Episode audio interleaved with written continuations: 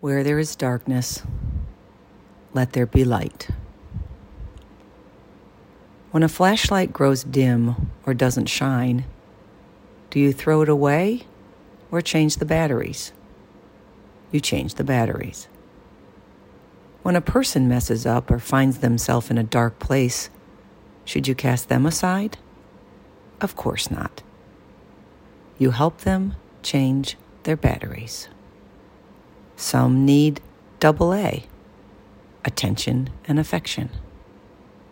Some need triple A, attention, affection, and acceptance.